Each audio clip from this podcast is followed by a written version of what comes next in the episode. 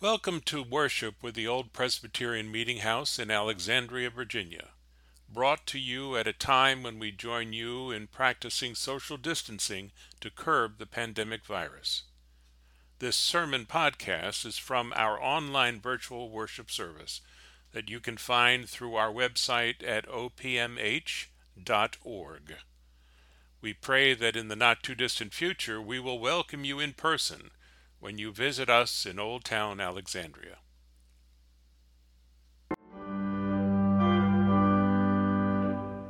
Good morning, and welcome to worship at the Old Presbyterian Meeting House in Alexandria, Virginia.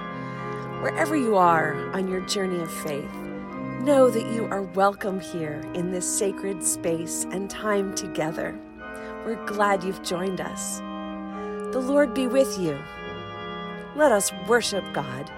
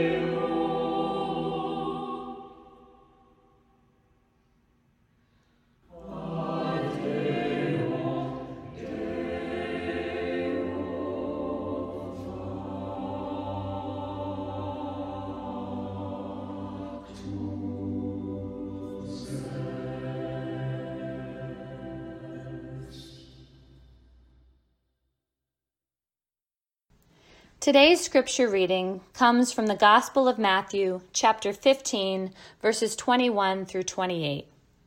Listen for the word of God. Jesus left that place and went away to the district of Tyre and Sidon. Just then, a Canaanite woman from that region came out and started shouting, Have mercy on me, Lord, son of David. My daughter is tormented by a demon. But he did not answer her at all. And his disciples came and urged him, saying, Send her away, for she keeps shouting after us. He answered, I was sent only to the lost sheep of the house of Israel. But she came and knelt before him, saying, Lord, help me. He answered, It is not fair to take the children's food and throw it to the dogs. She said, Yes, Lord, yet even the dogs eat the crumbs that fall from their master's table. Then Jesus answered her, Woman, great is your faith. Let it be done for you as you wish. And her daughter was healed instantly. The word of God for the people of God. Thanks be to God. In contrast to previous Sundays, today's lesson is not so well known. And for good reason. It is scandalous. It reveals another side of Jesus, the side of him that sounds and acts more like a callous nationalist than the Savior of the world. Here, Jesus refuses to answer the plea of a desperate mother. And then, to make matters worse, he likens her and her demon possessed daughter to dogs. As Lance Pape says, it's hard to imagine Jesus saying or doing something more out of keeping with our idea of him. It is plainly an attack on her human dignity, a dismissal of her obvious need, and an affront to the very Beatitudes Jesus proclaimed. This is not the Jesus we think we know. Pape is right. This is not the Jesus we think we know. And that, no doubt, is why we gloss over this story. Or, as some have done, attempt to explain it in a way that is less offensive. But as Pape goes on to say, Matthew's Christology is messy. Using stories to witness to Jesus leads to complications, nuances, and paradoxes that would never be tolerated in a clean and tidy doctrinal statement. Well, today's lesson is Exhibit A. Here, Jesus seems like a radicalized American who automatically defaults to tribalism, sexism, and racism. Here, Jesus is concerned only with his own kind of people, the so called lost sheep of the house of Israel. I shudder to think what some of our more well known politicians could and would do with this story were they ever to read or hear it. Of course, there's more to the story and more to this Jesus than first meets the eye. More on that in a moment. As Matthew tells the story, the real hero is the Canaanite woman, not Jesus. She enters the story with the deck stacked against her. To paraphrase Pape, she's a woman in a man's world. She's a Gentile petitioning a Jewish healer. She's the mother of a dependent child with exceptional needs. She has no reason to think that this encounter with Jesus will end well. Nevertheless, she persists.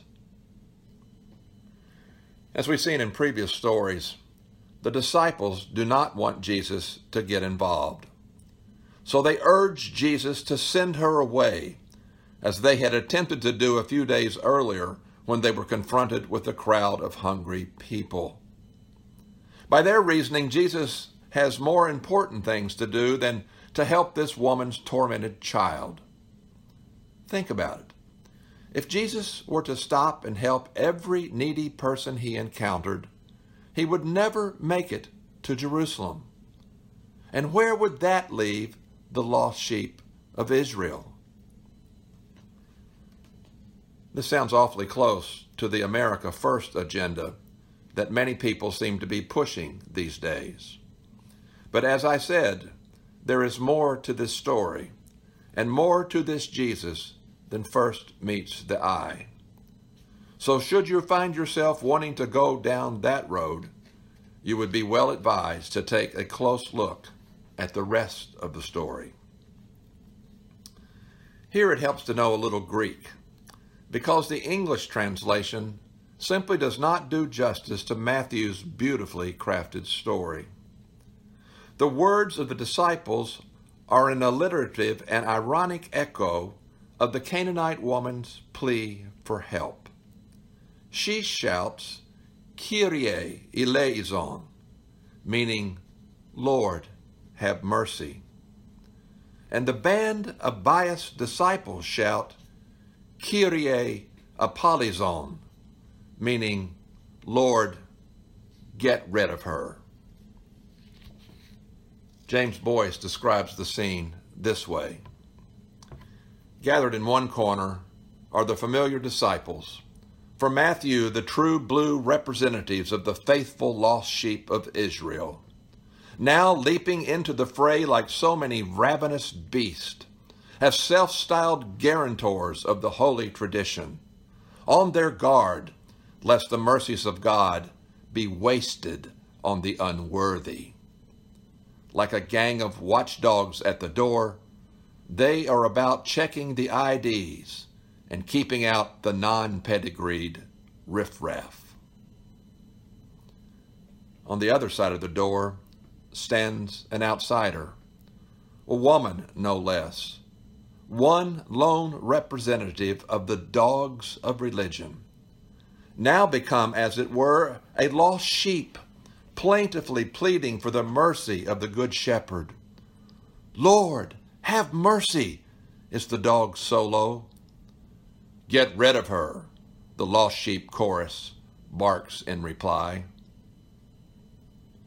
And then, then there's Jesus, who seems to join with the bouncers, not only refusing to answer her plea, but even seeming to join with them in a few, with a few sharp licks of his own.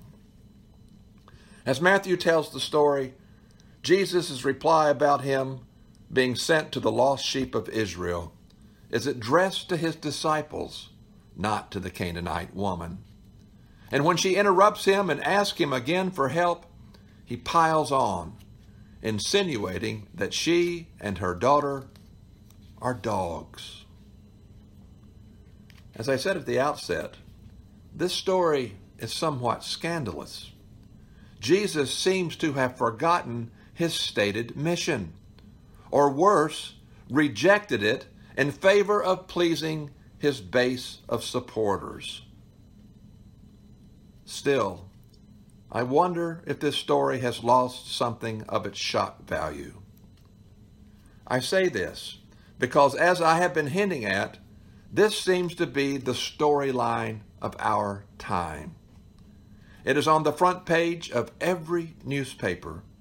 It leads the evening news shows on television, and it glibly flows from the lips of many of our nation's leaders in their not so veiled attempts to demean and belittle their opponents, especially when they are women or people of color. But as the late Sam Cooke put it in the song he wrote after being turned away from a whites only motel down in Louisiana, a change is going to come.